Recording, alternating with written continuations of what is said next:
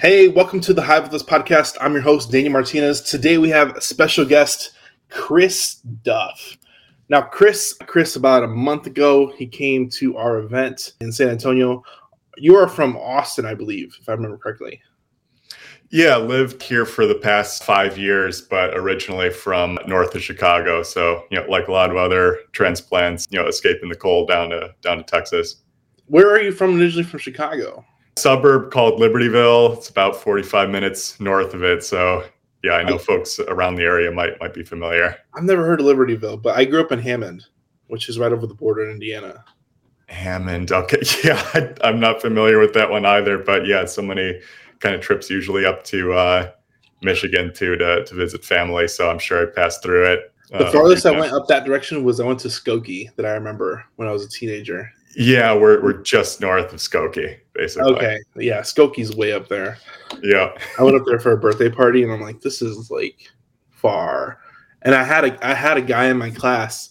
He lived in Skokie, and he would commute all the way to Indiana every day for school. Oh, that that's brutal going through the expressway through Chicago. I can't. But imagine. they left early. They left early. They left like at 4 a.m., 5 a.m. It was like a two-hour drive all the way through Chicago to go to school in Indiana. It was nuts. Yeah, that sounds absolutely terrible. they had a full-time driver. Right. Oh, okay. So yeah, to still imagine with that type of those resources, why have to uh, commute so far for school? I mean, I don't know. It's one of those things, but yeah. that's crazy, man. So another Chicago person. I always like talking to Chicago because the only thing I kept from Chicago was my number. So I still Same. have, I still yeah. have, I still have my my Indiana slash Chicago number, and that's the only thing I kept. Because once I left there, I'm like deuces, I'm out. exactly. Yeah, I still got my eight four seven for my personal number, but uh, yeah, business is all all five one two to uh, drive that Texas representation. That's funny, man. You grew up in Chicago your whole life? yeah, for almost 30 years. I met uh, my girlfriend at the time, now now wife. You know, probably six months after we had met, I already had some uh, mentors that were doing some work in in Austin, and this was back in 2016. And you know, we know you know Austin's it's uh, no secret the the growth that's been uh, going on here, but uh, it, it, it, was already trending in that direction then. And I always kind of knew, yeah, uh, get get away from the the, the cold uh, up north and you know to a more you know a state that's more you know, friendly and exciting for business side as well as you know mixing that outdoor lifestyle. And i wasn't in land back then but you know little did i know after getting into this industry that this would really be the, the most uh, exciting state to, to be based in. Yeah 100% 100% what were you doing back then? What was your job you held, you held positions like that Yeah, I'm actually a physician by training. So I went to medical school and yeah, didn't actually practice. I tried to start medical device startup coming out of medical school that crashed and burned. Uh, majorly picked up a lot of lessons along the way there and then got into internet marketing, learned from Ryan Levesque at Ask that He was actually my mentor that was, you know, based down you know, in Georgetown, just north of Austin. And th- that's why I went to a couple events down here, fell in love with the city, worked for an internet or a, uh, a marketing agency in San Diego remotely, you know, Kickstarter, uh, crowdfunding campaigns. And then I also was in the midst of that trying to start my own business too in trying to sell backyard chicken coops, if, if you can uh, believe that. So, you know, that's, uh, you know, still to this day with a number of my friends, you know, uh, poking some fun. Hey, you, you left uh, a degree or, uh, you know, a, a career in, in medicine to, to go sell sell some chicken coops. And you know, needless to say, that, that was a tougher market to uh, to break into. The the margins were were not great there, and then got poached away to a healthcare venture capital firm based in New York. One of my close friends was working for them. So I did that for two and a half years, really built up some more investing and underwriting chops as well as marketing. And then one of my other closest friends was leaving his work in, in Wall Street in 2019. We were uh, kind of best buddies from high school, and we always intended to work together, always more entrepreneurial.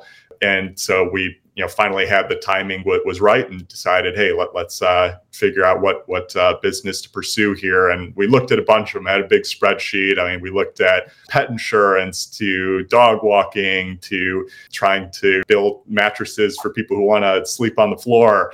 Yeah some other internet marketing avenues and my you know current business partner and, and another close friend from high school they had been doing single family residences for almost a decade at that point had about 40 50 uh, uh, house portfolio up in the midwest. Mm-hmm. so we were potentially looking at expanding that out bringing me in but then we heard from some of our colleagues in the multifamily space in colorado. They had a friend in uh, land primarily working in florida.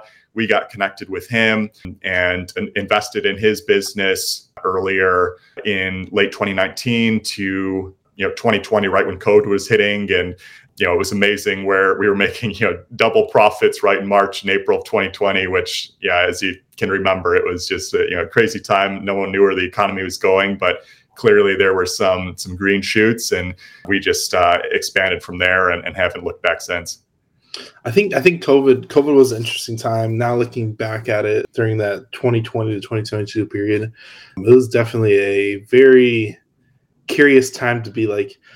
I, I feel like even then I was very new to what like early COVID. I was I just moved to California. Like it was it was crazy, man. But looking back at it, I think there was, was a lot of good things that happened during COVID, and a lot of people are like, "The world shut down. It's crazy," but I mean, on the on the business side, I've seen so many people make a lot of money during that, that transition uh, period. It was it was a good time to learn, good time to to get a lot of mistakes out of the way too. I mean, there there were some properties we bought, yeah, back in our earlier days that we probably would have lost a lot more money buying now as the yeah, market got a lot more efficient and and more difficult. But uh, yeah, you you almost um, you know couldn't lose money for you know 18 or so months back then which is insane. Which is insane. Insane to think about. But when things are trending up, it's very everybody. Everybody looks like a genius. yep, exactly. Yeah, easy to uh, get caught in the greed and start uh, relaxing your principles and underwriting and everything. And yeah, we definitely paid paid the price for that as, as the market started to turn. And, and I think that that's happened to to a lot of people. But um, you know, sometimes you just gotta survive, and you know, more time in the market can sometimes equal success in the market, and that's what we've uh, we've really found too. So right now you are a you're mostly serious serious land capital. So how long you been doing that and is that a fund backing?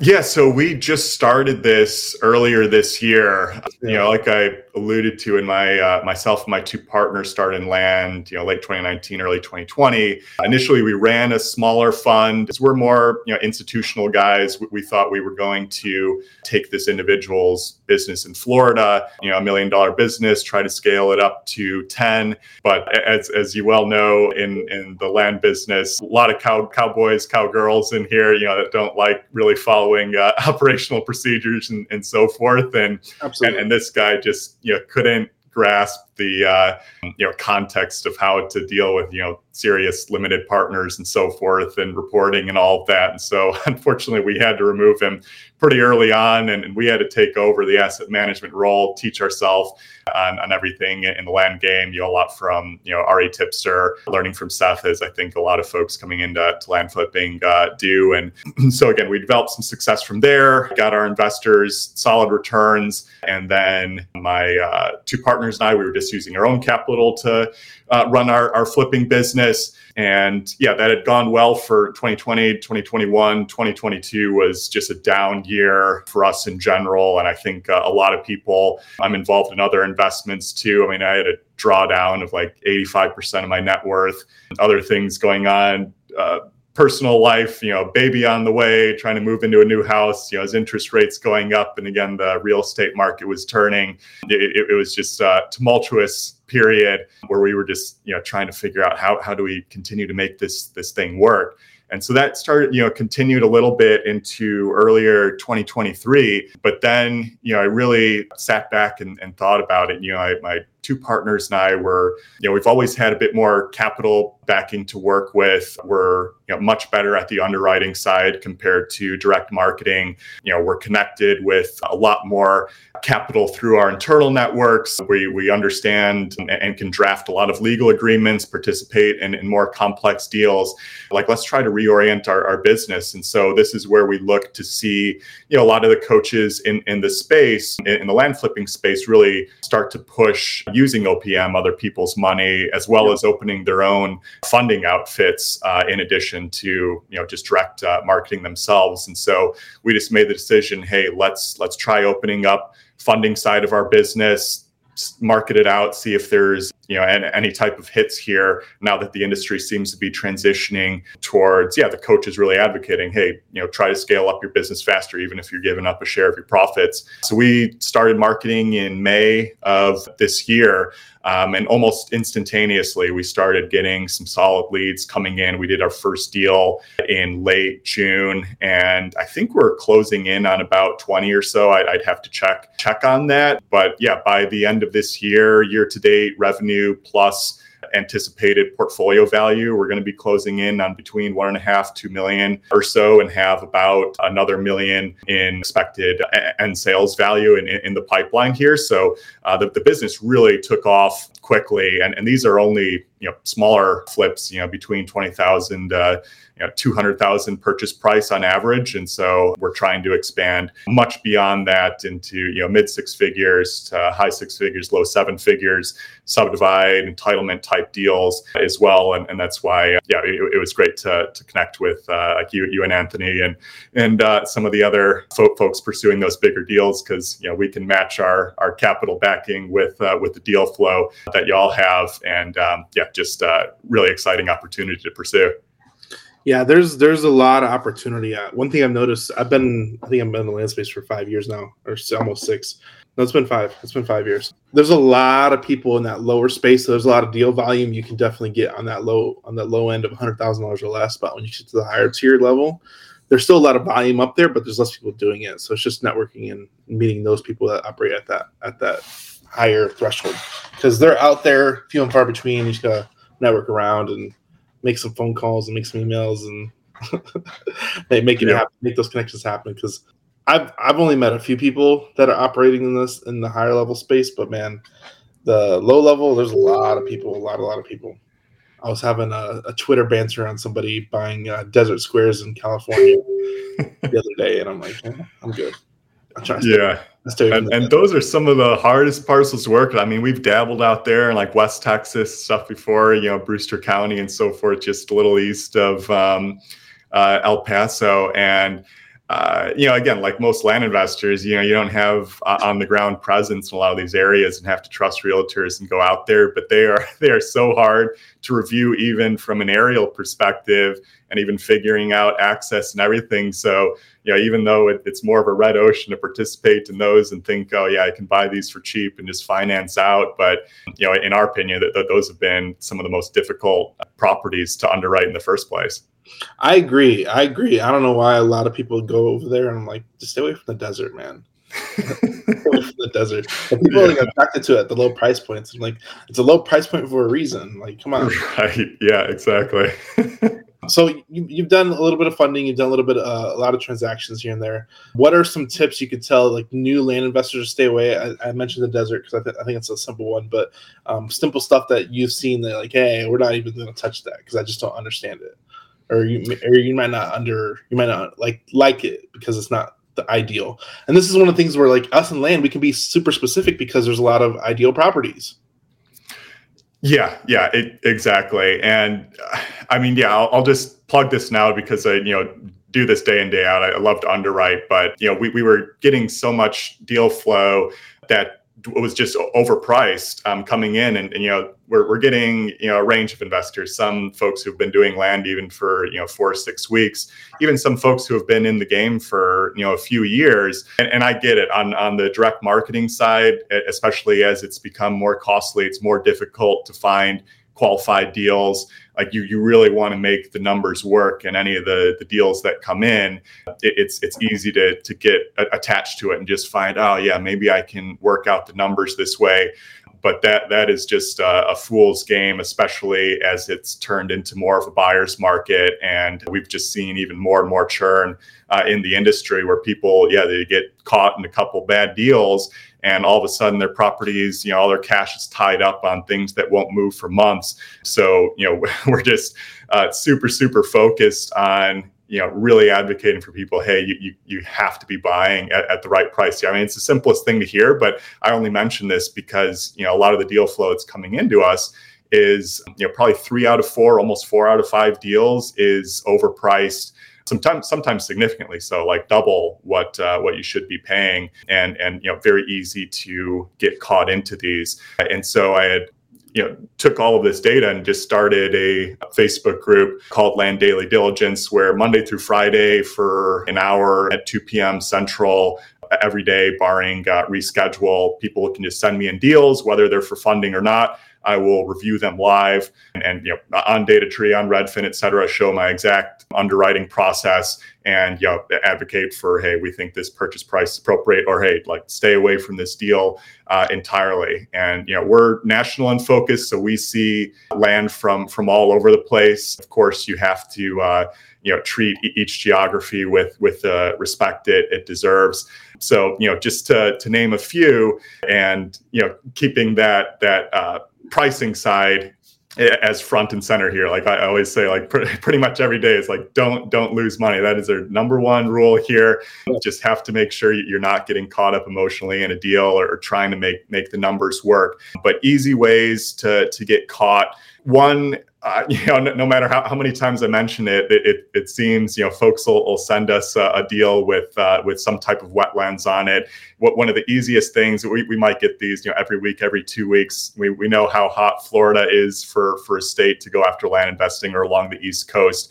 And uh, almost always, if you get a big parcel in in Florida, which is rare because it's more of an infill type of state, but if, if you get one of those sent over and uh, you know sellers looking oh yeah going to be able to be able to sell at half uh, market value. Um, th- there's a reason they're, they're trying to sell that to you because it almost assuredly has has wetlands on it. And yeah a lot of people are able to track okay flood zone ha- have the layering there and oftentimes flood zone d- doesn't really matter in, in, a lot of areas especially along the, the east coast. But uh, you always have to be using your your wetlands filter either on land id or some of the the free governmental ones just check in on that because yeah that can you know basically can uh, make that property completely worthless or, or you can get stuck holding it for for a long time maybe have to do tens of thousands of dollars of, of dirt work to, to even make it viable yeah. and i speak from experience too we, we got caught with a couple of those properties early on in in our business and yeah it, it's it's easy to get you know turned around there but it's a you know super quick two minute check just you know make sure you're not buying with with wetlands there so that, that's definitely a key one to to always keep in mind. Another one, yeah, there's there's a million I can go down, but uh, uh, just to mention a couple that are more common. Another yeah. is in the infill space is really really double checking your utilities. Yeah. Those are uh, again it, everything on paper on an aerial can look like oh this is just a home run property I've got it but if you don't really pound the pavement, call the city, email them, keep finding somebody who has an answer for, hey, does this sewer line like actually extend in front of the property? And if not, you know, what's what's the cost of this going to be? I mean, we were looking at one in Oregon earlier this year that uh, seemed like a twenty thousand dollar buy and sell for eighty, just like perfect infill lot. But the the reason we could get it so low is yeah the the sewer didn't extend out to the front of the property. It needed like an extra 60 70 feet. That was going to be you know upwards of a 20 25000 dollar job just to add that on. So yeah it really started cutting in the margin.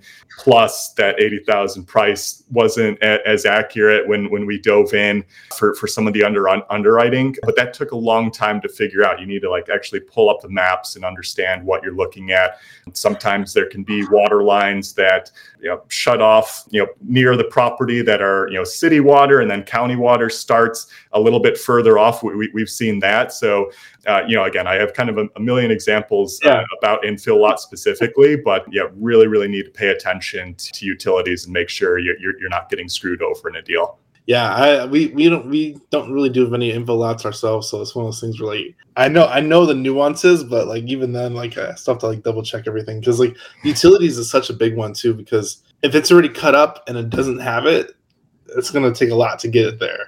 And then you got to understand the septic laws too, which is why like yep, Texas. That's right. Like if you understand if you understand Texas law, you just look for stuff that's three quarter acre or higher and infill lot, and you're you're kind of straight because you can put it you can put a septic out there. So I didn't know you're doing nationwide. Nationwide kind of throws a wrench in a lot of things. So then you have to understand a lot more in detail because I think Florida's a great place to flip land, and I know a lot of people doing a lot of land in Florida is a great place. But man, there's a lot of land and there's a lot of flood zone. Yeah, yeah, absolutely. And I mean, we, we mainly did Florida for the first couple years of our business. I mean, it's great. Obviously, it's super competitive and only been growing more so. But yeah, I mean, national in focus, it's I mean, w- wouldn't recommend that if you're first getting into the land business. But you know, at this point, you know, at Partners I, we've looked at hundreds, if not thousands, of deals. And you know, if if you're careful and have a set process, and and we do, you know, we we have to you know multiple people sign off on, on certain parts of our underwriting before we ever wire money out and you know ultimately yeah, it doesn't matter what land you're you're looking at as, as long as you can you know go through your you know base process uh, and then also you know we always you know look to work with local realtors for our dispo process. Unless an originator is local to the area that that's definitely a more uh, rare circumstance but you know we're we're super picky about realtors that that we work with and and we don't uh, necessarily you know try to find one that might work in you know a multi you know four or five county region i'm always prefer finding somebody who's even sold a lot you know just a street or two down within the past few months that's always the best and, and i'm fine you know starting a new relationship there and then just gauging you know less on the getting cmas and the email paper. Like I, know some funders and so forth will ask for that, but honestly, I, I, think CMAs, especially for rural lots, are not that helpful anyway. I'd rather get a realtor on the phone, ask them very specific questions about the the area and then you know try to get them out to the property that we're looking at as well of course we, we try not to burn relationships so I, i'm not you know uh, spraying and praying to realtors in the area. I, I, try to pick, you know, one at a time, uh, and you know, basically promise them, hey, we'll give you this listing if you know we're able to close on the deal, assuming the the numbers work out here. But uh, that, that that's the way that we overcome some of those issues of yeah not having an on the ground presence and that you know i can now look at you know effectively uh, every state in the country and you know have my general principles and then also know what what to ask for specifically based on uh, uh, people local to the region. Yeah. I haven't i haven't opened up nationwide because it's just it's i'm not ready yet man. It's a lot. It's a lot. When you get into nationwide it's definitely a lot. So I mean, you never need to leave Texas, though. I mean, that's what I've been finding. There's uh, infinite opportunity here. No, Texas is amazing, man. But uh, I, I mean, I, I, think we'll open up to other states eventually, but we're not there yet, man. There's so much stuff happening here that I, my my rule of thumb is I I invest in land where people want to be. Precisely, and I mean, just just to piggyback off, I mean, I, I was trying to even find some data on like you know total cash value or just the asset value of of land in the US and there's not great statistics there but you know even just trying to throw some estimates out like I wouldn't be surprised if you know Texas writ large it's like you know 500 billion dollar asset class. Like that doesn't seem unreasonable and you know multi-trillion for the the entire uh, country. Uh, uh, again just kind of spitballing even looking decades out there. But something interesting about Texas, and I, I just saw this research report a couple weeks ago, but this group was trying to estimate in the year 2100 what, what are going to be like the top 10 uh, top 20 largest uh, metro areas in in the us and you know it's hard to predict anything 75 years out um, yeah. but they did have you know decades worth you know 50 60 years of, of census data migration data where people moving.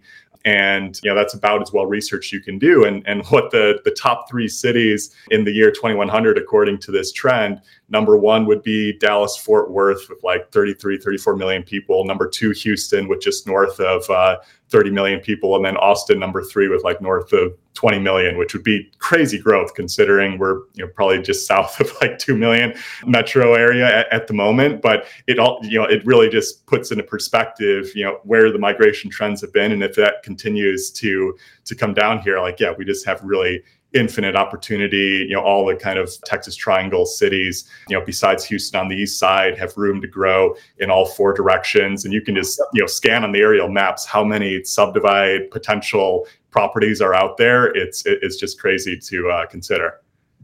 No, and that's the hundred percent fact too, because like even then, like some of our properties that we subdivided, developers have bought those and made their own little mini subdivision out of those. So yeah. it's like the, the the little nesting egg principle. Like you get the big old egg and you cut it up and then a bunch of little eggs, and then like we've we've we sold to a bunch of guys that they're they're kind of we they're selling like twenty acres and they're cutting up that twenty acres into like thirty lots. like right. Yeah, no, it's um, you can always find somebody to, to add even, even more value to. Uh, uh, and that, that's what I love about land. It's I, I always talk about this is land, land is a buying at the bottom of the market every time, mm-hmm. and if you get it at a good price, that's even better because you're buying below market at the bottom of the market. Yeah, yeah, no, it's it, recession proof as well too. And when you're buying properly and not you know trying to spec invest years in advance and just re- ready to move as as the market adjusts in, in real time. It's um, uh, yeah, it, it's hard to beat. Are you guys jumping into notes at all, or are you just strictly doing buy, buy sell cash?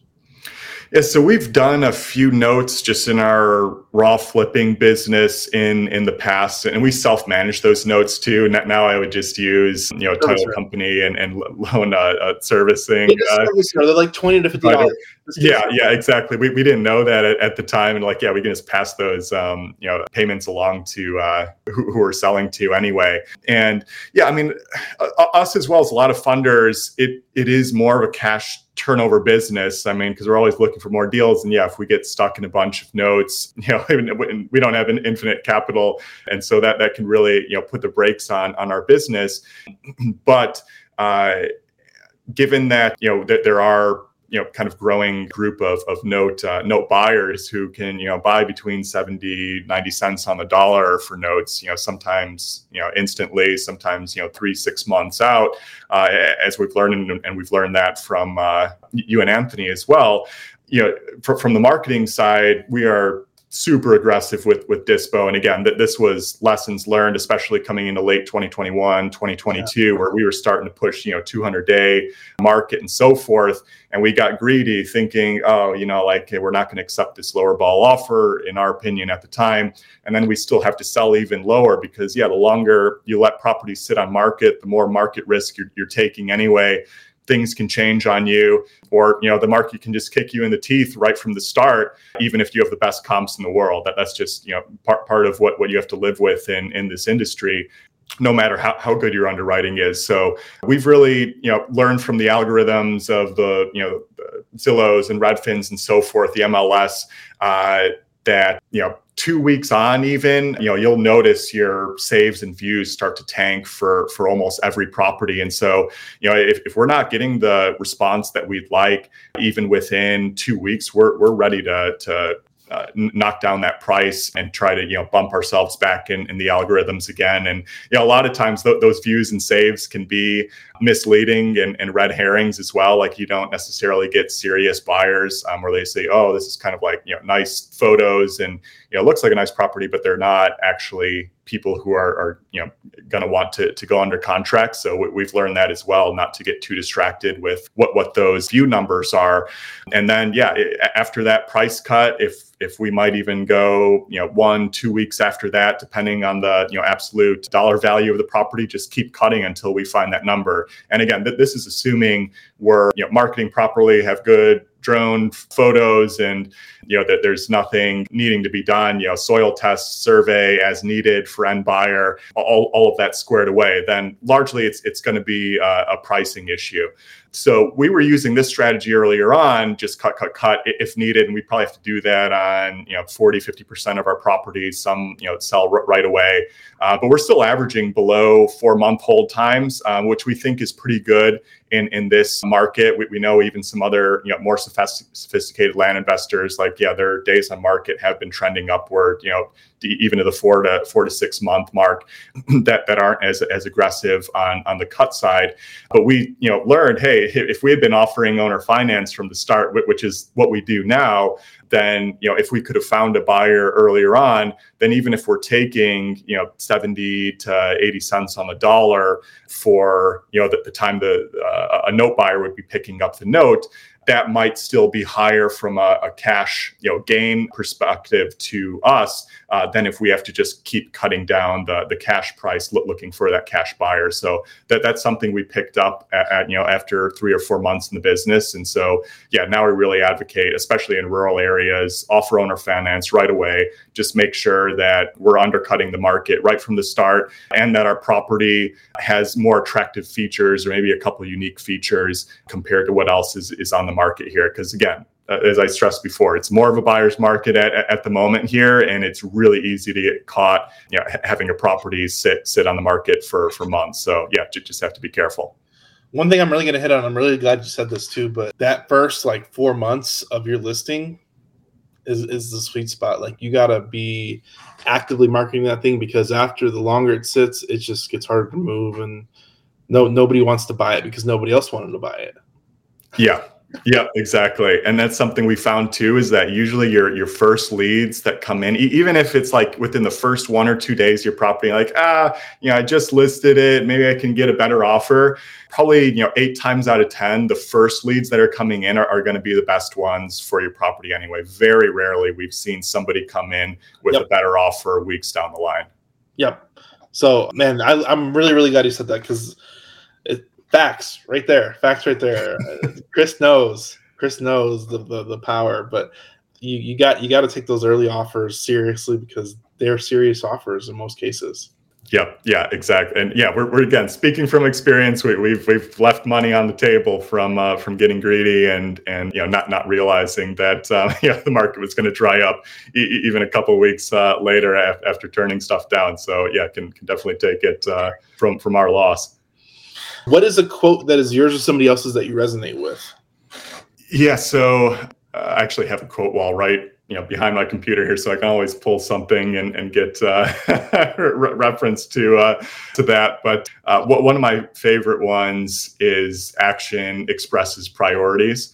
And so this is you know daily reminder you know for for myself. And i think a lot of people is you know hey we might get inspired about what other people are are, are doing or you know we make even a plan yeah o- over the weekend. Hey here, here's how i'm going to hit the you know uh, the, the, ground running uh, this week and, and so forth. But you know, ultimately, if if you're not doing any of those things that you're even thinking about, or you know, saying to other people that that you're going to do, like that, that's not actually a priority for you. Yeah is, is you know eating right or you know exercising on personal side or yeah or you know taking my business to you know the $500000 mark to the million dollar mark. If that's like not actually coming to fruition then yeah it, it's not truly a, a, priority for for you and I, i'm you know thinking about things that that we actually have a real hand in, in control and uh, you know always there's going to be some you know amount of luck in, involved with with everything but you, you, you can't you know fully put that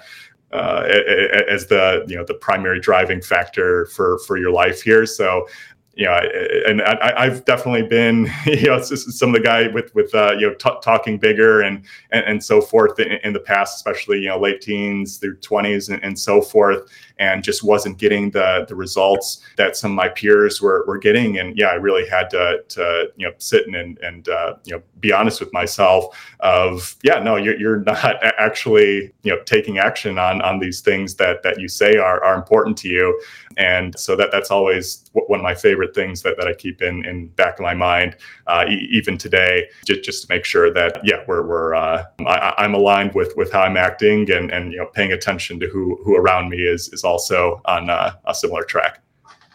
Awesome, awesome, love it, man. Uh, where can people find you online? And uh, please go check out his Facebook group. I want to plug all that stuff again. Go ahead. Where can people find you online, and uh, where can people learn more about you?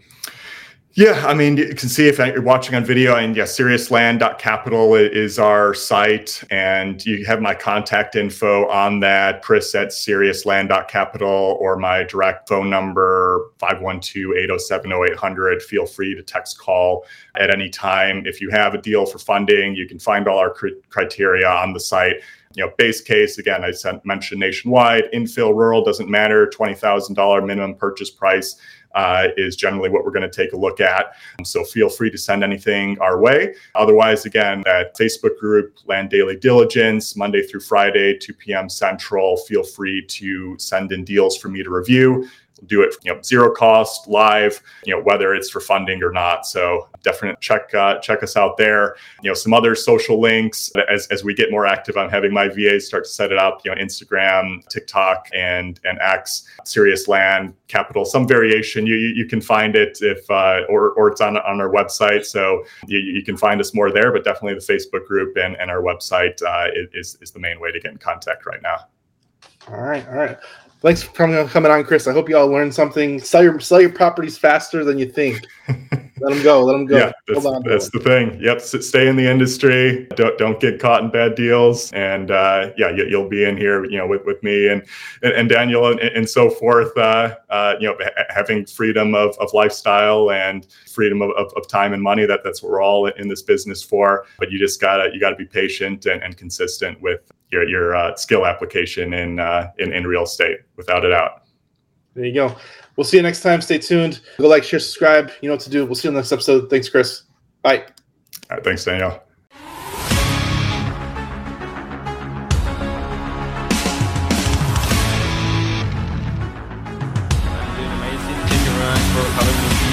Uh, it was amazing to meet you there in San Antonio give me place to stay when, when my house went out, out of water, the house that I was buried. And